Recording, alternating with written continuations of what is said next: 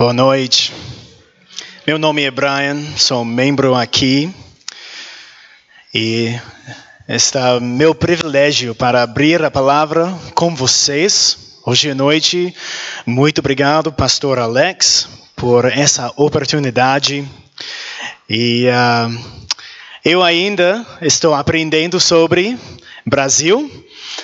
Na verdade, ainda estou aprendendo português, mas eu gosto de ler livros sobre Brasil. E recentemente eu li um livro sobre Pelé e futebol. E eu gostei dessa história especificamente sobre a Copa do Mundo em 1958. Suécia e Brasil.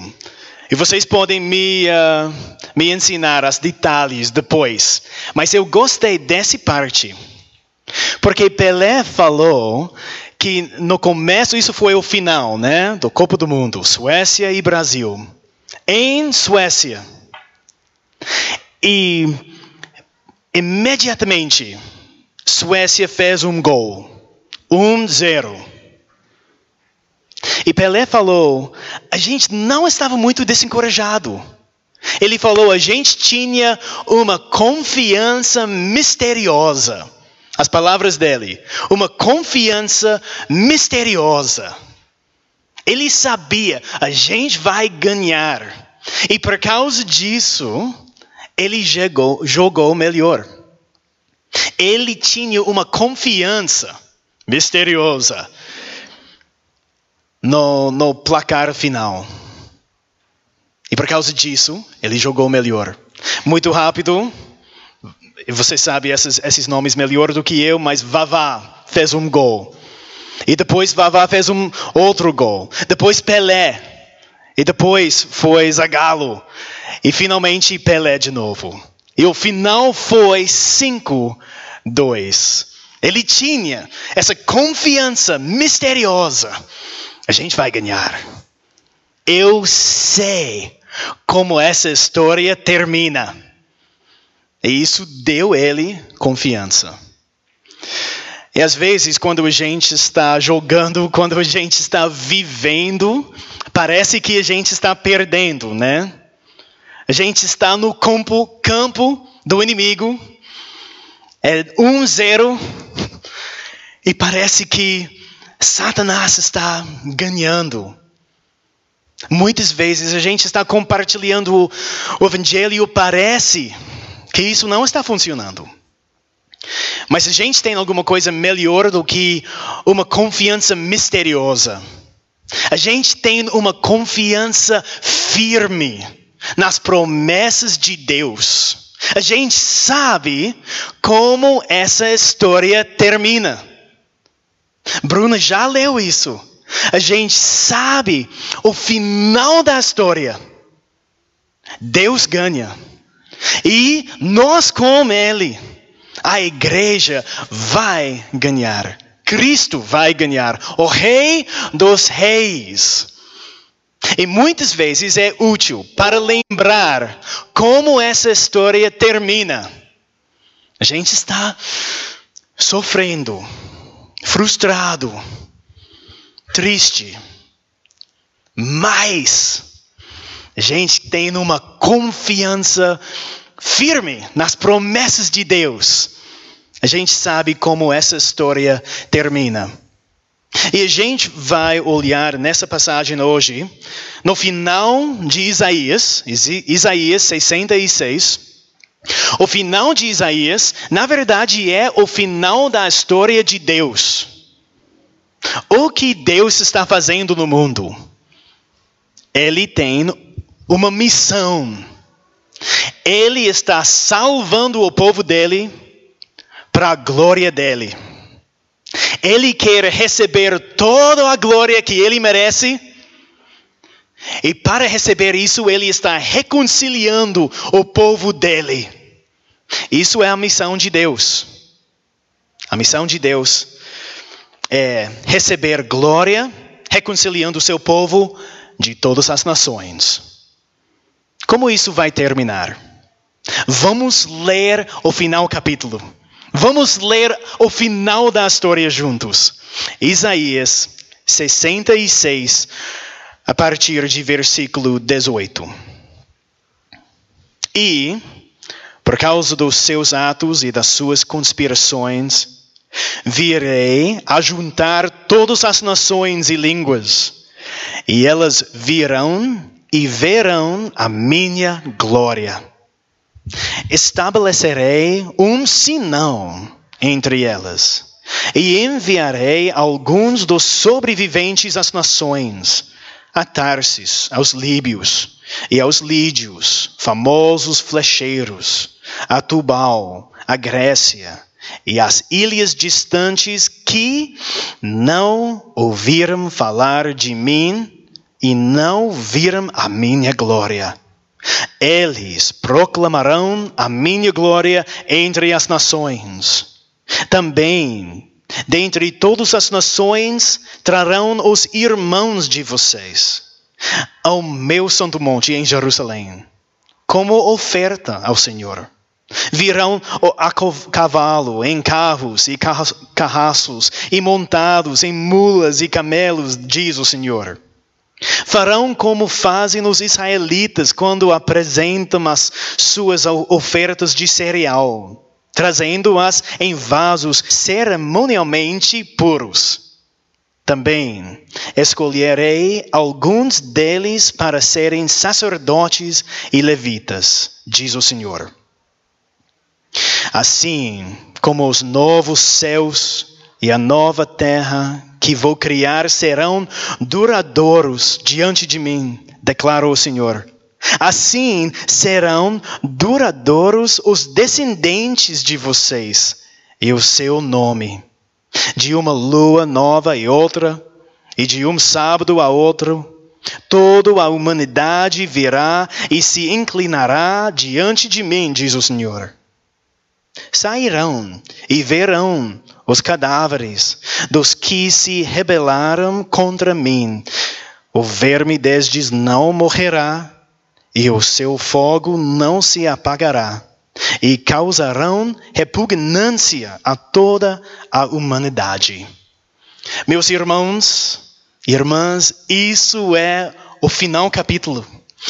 Isso é como a história termina. Você já sabe e por causa disso, a gente pode ser envolvido na missão de Deus. Eu quero motivar você para ser envolvido na missão de Deus, porque você, você já sabe o final da história. Eu quero encorajar você para se dedicar para a missão de Deus, para compartilhar o Evangelho e talvez para se tornar um missionário. Eu quero encorajar você para ser envolvido na missão de Deus, porque você já sabe o final. E eu, eu vou ter quatro pontos aqui. Os pontos aqui são: você sabe a glória de Deus, a comissão de Deus, as promessas de Deus e o julgamento de Deus. Então, primeiro, a glória de Deus. Olhe no versículo 18. E, por causa dos seus atos e das suas conspirações, virei a juntar todas as nações e línguas, e elas virão e verão a minha glória.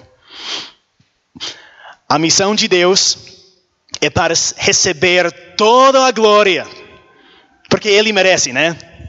Ele merece toda a glória.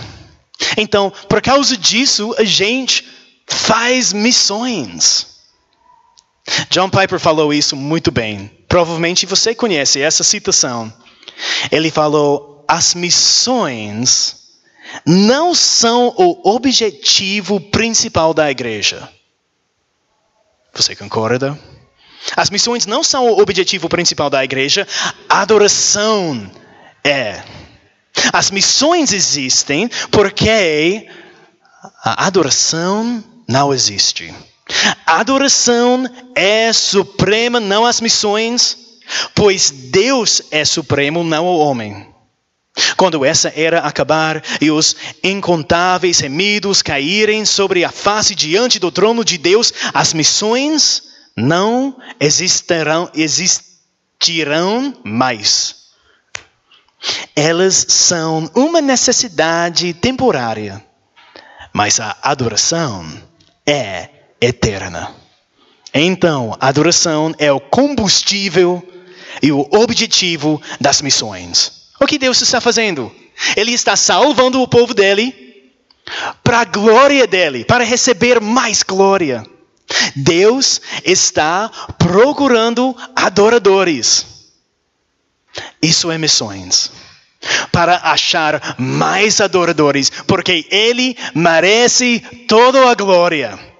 Então a gente precisa começar aqui no versículo 18. A glória de Deus. Você sabe a glória de Deus. Isso é isso é o ponto da história aqui.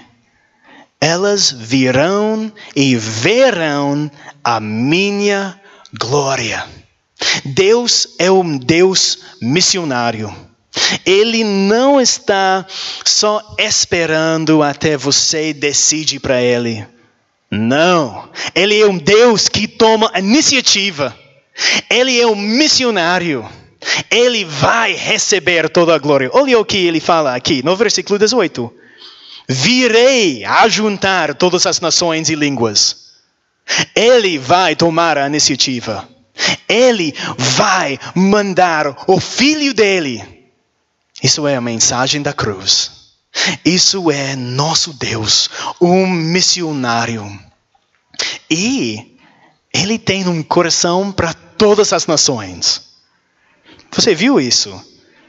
Virei a juntar todas as nações e línguas, não só Israel, não só o Brasil, não só Estados Unidos. Ele tem um coração para o povo dele em todos as etnias, as nações, os gentios. Ele tem uma paixão para a glória dele e para receber glória em todo o mundo. Isso é nosso Deus.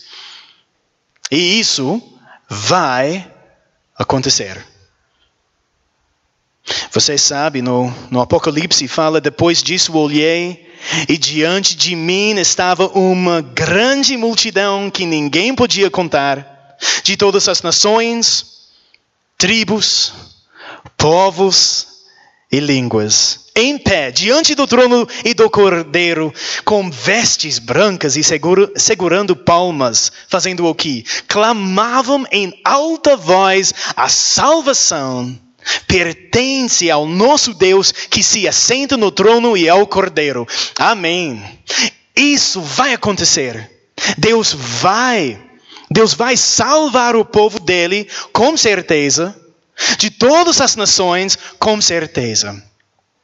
Então eu quero encorajar você para ser envolvido na missão de Deus, porque você sabe, Ele vai receber toda a glória. Ele vai receber toda a glória. O que é sua paixão? Você está apaixonado sobre a glória de Deus?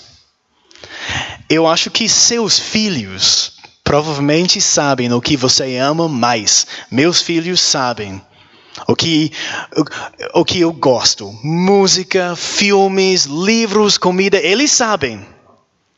Né? Eu espero que eles saibam que eu quero a glória de Deus mais do que outras coisas. Eu quero que, que ele recebe a glória que ele merece. Eu, eu, eu espero que, quando você veja, acontece sempre, ele não está eh, recebendo a glória que ele merece. É nesse mundo, né? Você é triste por causa disso? Ou oh, é, claro, tanto faz.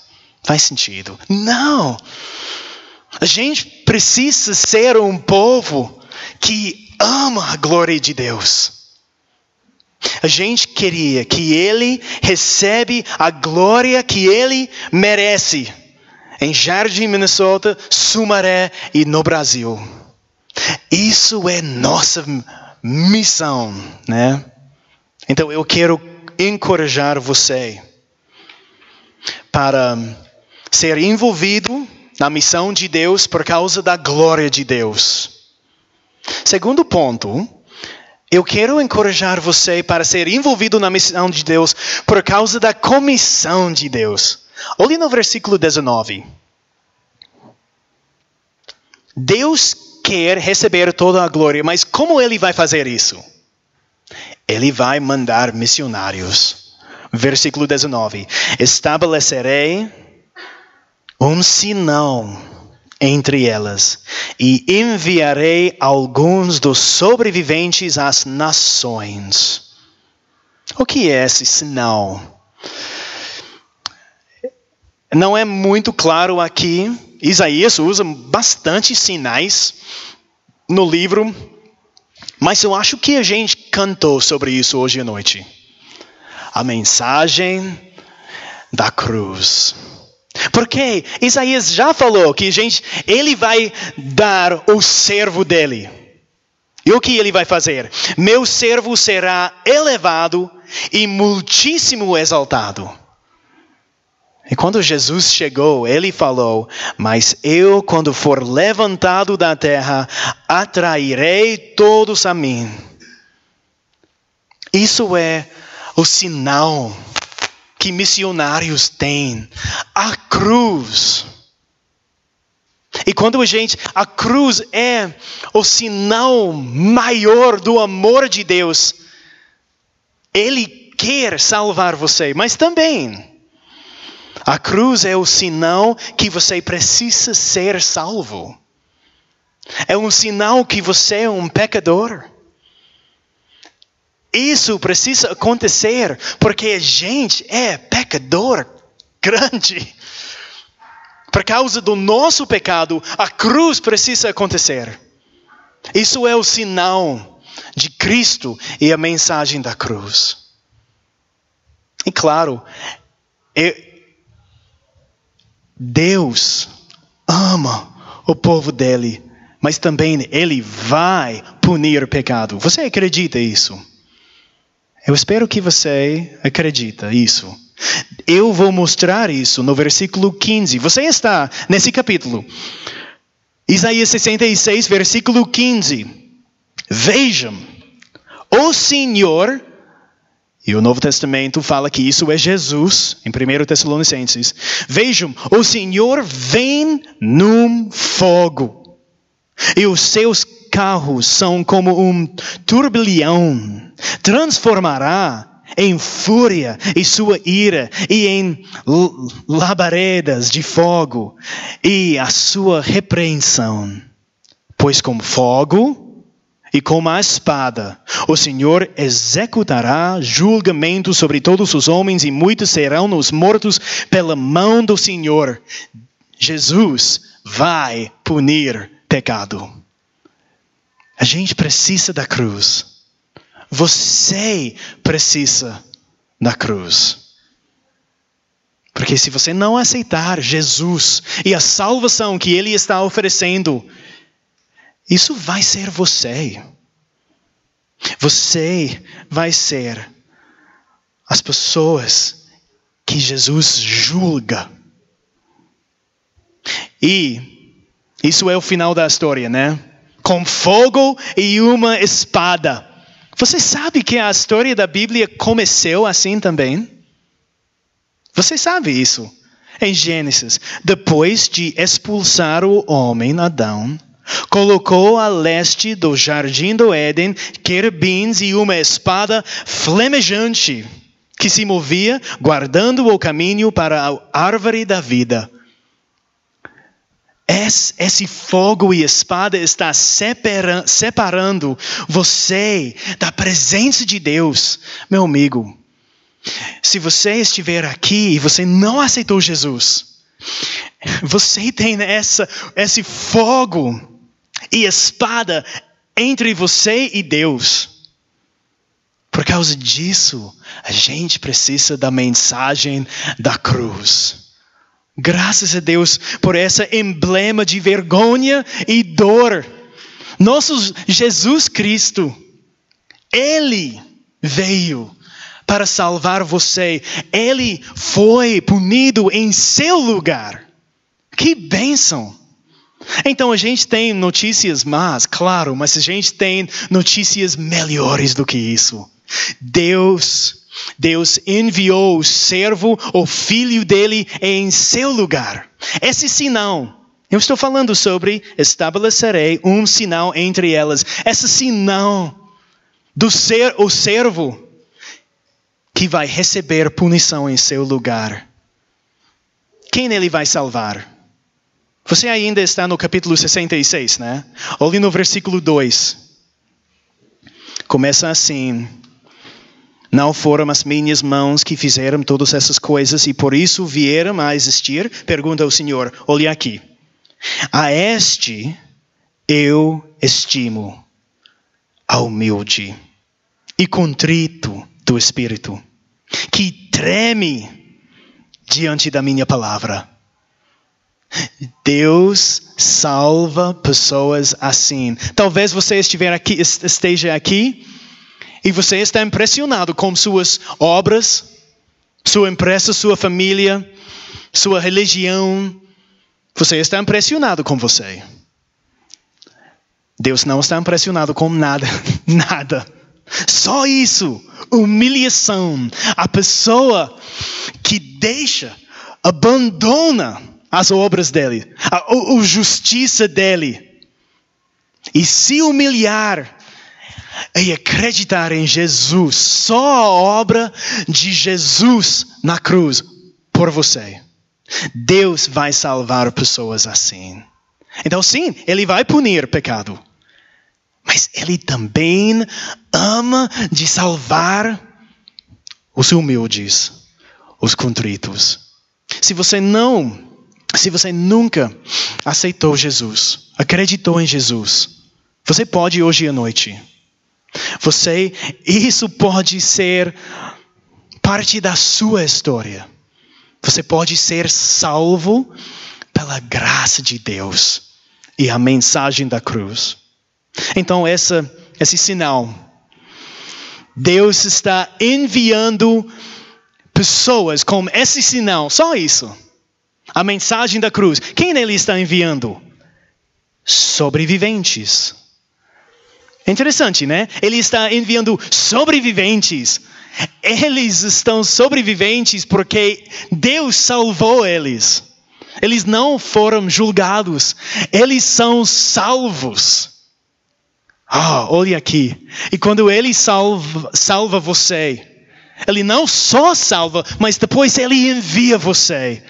Que privilégio, né? Que a gente é salvo e também missionários sobreviventes e enviados para compartilhar. A gente está resgatando outros sobreviventes, né? Que privilégio a gente tem aqui. Ele está enviando esses missionários. Onde? Qual, quais destinos? Eu estou no, em versículo 19. Estabelecerei um sinal entre elas e enviarei alguns dos sobreviventes às nações, a Tarsis, aos Líbios e aos Lídios, famosos flecheiros, a Tubal, a Grécia e as ilhas distantes. Eu acho que isso reflete que Deus quer salvar qualquer pessoa em qualquer lugar. Deus tem uma um coração para as nações. E nessa igreja a gente precisa ter também, né? A gente precisa ter um, um coração para as nações. Mas você não precisa, você não precisa ser um missionário e viajar para outro país para compartilhar a mensagem da cruz. A gente precisa fazer isso em qualquer lugar na sua escola, sua empresa, sua família, seu bairro, com seus amigos, né? A gente precisa achar o povo de Deus em qualquer lugar, porque isso é o coração de Deus. Mas também ele fala uh, em as ilhas distantes que não ouviram falar de mim e não viram a minha glória. Também a gente precisa enviar missionários para as pessoas que nunca ouviram. Você sabe que ainda existe pessoas assim. Ainda existe pessoas que não ouviram falar de mim e não viram a minha glória. Ainda existe povos não alcançados. Ainda existe pessoas que nunca ouviram. Sim, provavelmente existe pessoas aqui em Jardim, Minnesota, que nunca ouviram que Jesus ama eles. Vamos falar, vamos contar mas também existe povos não alcançados, tribos indígenas no Brasil e outros países também. E talvez Deus esteja chamando uma pessoa aqui ou uma família aqui para contar a mensagem da cruz para as pessoas que não ouviram falar de Deus e não viram a glória de Deus. O que esses missionários vão fazer? Olhe no versículo. Eles proclamarão a minha glória, glória entre as nações. Isso é o que a gente precisa fazer. Em Jardim, Minnesota, em Sumaré, Campinas, Estados Unidos, Afeganistão, qualquer lugar, vamos contar sobre a glória de Deus. Deus está enviando missionários. Talvez hoje à noite. E, olha aqui, aqui, versículo 20. Também, dentre todas as nações, trarão os irmãos de vocês. Esses judeus, eles estão achando, alcançando gentios, né? Outras nações. E eles são irmãos. Deus está unindo judeus e gentios juntos, missionários juntos, mesma missão. Eles são irmãos. Eu espero que você tenha o coração que Deus tem. A gente não. Isso não é uma igreja só por brasileiros. Amém? Obrigado por me receber aqui. Isso não é uma igreja só por ricos, ou só pobres, ou só brancos, ou só negros. O evangelho é por tudo. E Deus tem esse coração e a gente a gente se torna irmãos, irmãs. Talvez você esteja diferente de mim, mas a gente é irmãos no Evangelho de Cristo. Ele, eu, eu, eu estou animado sobre isso. Esses judeus achando gentios e falando: meu irmão, vamos ser missionários juntos. Vamos adorar nosso Senhor juntos. Isso é a missão de Deus, a comissão de Deus para achar esses irmãos. Uma, um ponto interessante aqui é a transportação. Você, você viu isso, né?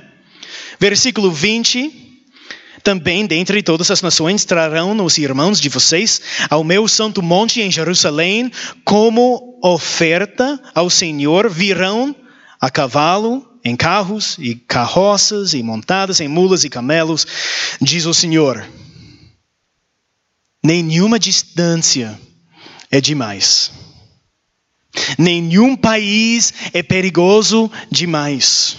Nenhum coração é fechado demais. A gente vai achar o povo de Deus. A gente vai alcançar os ovelhas de Deus. Isso é a comissão dos missionários. E a gente está trazendo esses irmãos para Jerusalém. Mas isso não é a cidade literal, isso é a nova Jerusalém. Seus, né? A, gente não está trazendo pessoas para Jerusalém em Israel agora. A gente não está lutando sobre esse, esse, uh, essa cidade. A gente está trazendo, talvez não em cavalos ou, ou uh, qualquer coisa falou aqui, carros e carroças, mas tal, talvez a gente esteja usando aviões e motos e internet e a gente está achando o povo de Deus e trazendo eles com segurança para o céu. Até a gente pode viver com Deus sempre, para sempre. Isso é a comissão dos missionários. E ele usa uma ilustração aqui. Eu acho que é bem interessante. Ele fala que você é um sacerdote e as nações seus convertidos são ofertas. Olhe aqui no versículo uh, ah, 20 de novo. Também dentre todas as nações trarão os irmãos de vocês ao meu santo monte em Jerusalém, Jerusalém como oferta ao Senhor.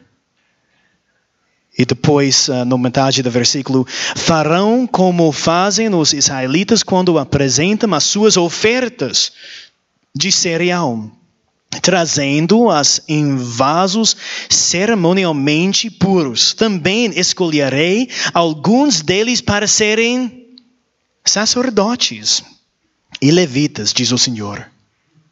Então, o que o sacerdote faz? Ele está mediando entre o povo e Deus, né? O sacerdote está representando Deus para o povo.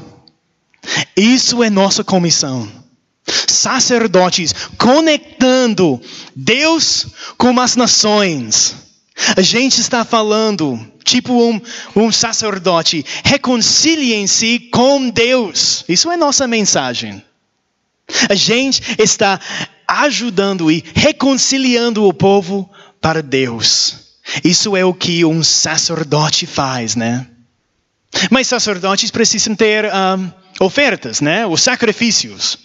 Mas a gente sabe, a gente não, a gente não vai fazer uh, sacrifícios agora. O que ele está falando? A gente está trazendo as nações para Deus, tipo ofertas. A gente está sacerdotes, você é um sacerdote representando Deus para esse mundo. E quando uma pessoa acreditar em Jesus, ele é uma oferta para Deus. Mais um uh, uma pessoa para adorar Deus, mais uma pessoa para alcançar mais sobreviventes, mais um missionário. A gente, Deus está recebendo mais glória porque a gente tem mais adoradores. Isso é nossa comissão. Tipo um sacerdote trazendo ofertas. Olha, IBJM, nossa adoração é para trazer Campinas e Sumaré para Deus. Eu acho que ele tem ele tem povo aqui que a gente ainda não alcançou. E nossa comissão é para contar a mensagem para tudo. E Deus, a gente vai achar esse, o povo de Deus.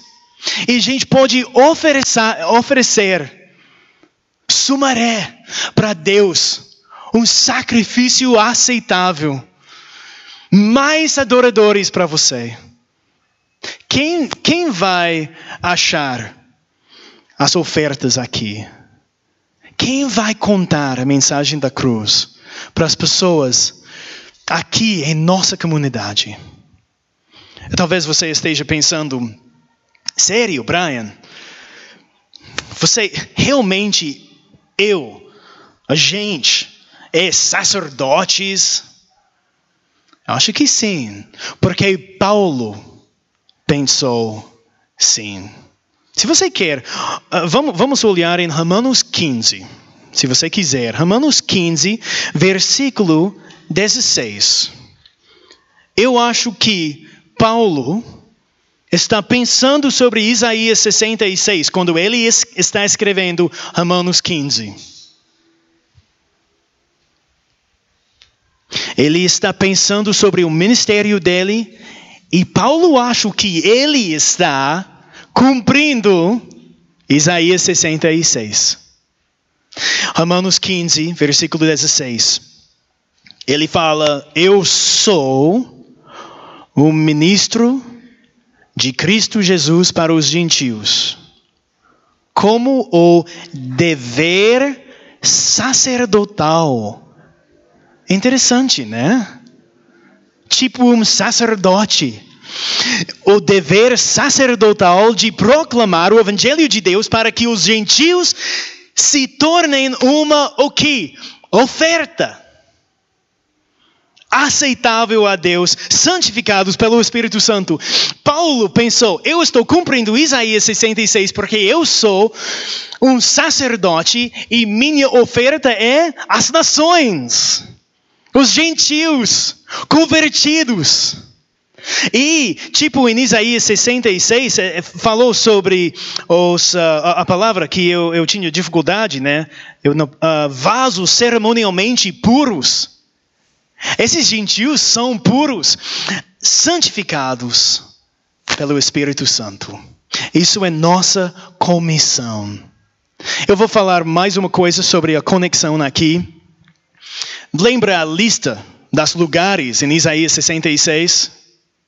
Paulo fala também no versículo 19 sobre a estratégia dele Romanos 15, 19, ele fala assim, desde Jerusalém e arredores até o Elírico, proclamei plenamente o evangelho de Cristo. E ele está indo para a Espanha. Basicamente, Isaías 66 e Romanos 15, eles estão falando uh, o mesmo arco. Você tem Jerusalém, o mar Mediterrâneo, desculpe, e você tem Espanha aqui, né? Você sabe. E ele está falando Jerusalém, Turquia, Grécia, Espanha. Isaías 66 e Romanos 15, o mesmo arco. Eu acho que Paulo está pensando, eu sou missionário que Deus enviou para cumprir essa missão, Jerusalém até Espanha, até os confins da terra. E a gente precisa alcançar Sumaré, Campinas, Brasil, Moçambique, Paquistão, Irã e povos não alcançados. Isso é nossa comissão. Então Jesus aproximou-se deles e disse: foi-me dada toda a autoridade nos céus e na terra, portanto, vão e façam discípulos de todas as nações, batizando-os em nome do Pai e do Filho e do Espírito Santo, ensinando-os a obedecer a tudo o que eu lhes ordenei. E eu estarei sempre com vocês até o fim dos tempos. Então, a gente precisa ser envolvido na missão de Deus. Por quê? Porque a gente sabe como essa história termina. A gente sabe a glória de Deus. E a gente sabe a comissão de Deus. Eu tenho dois pontos mais, mas eles são mais curtos. Terceiro, a gente precisa, você precisa ser envolvido na missão de Deus por causa das promessas de Deus. Você acha que Deus mantém as promessas dele? Claro, com certeza. E ele fez promessas para Abraão. Eu vou ler para você. Então o Senhor disse a Abraão: Saia da sua terra, do meio dos seus parentes e da casa do seu pai, e vá para a terra que eu lhe mostrarei. Farei de você um grande povo e o abençoarei. Tornarei famoso o seu nome e você será uma bênção. Abençoarei os que o abençoarem, e amaldiçoarei os que o amaldiçoarem. E por meio de você, todos os povos da terra serão abençoados. O que ele prometeu a Abraão?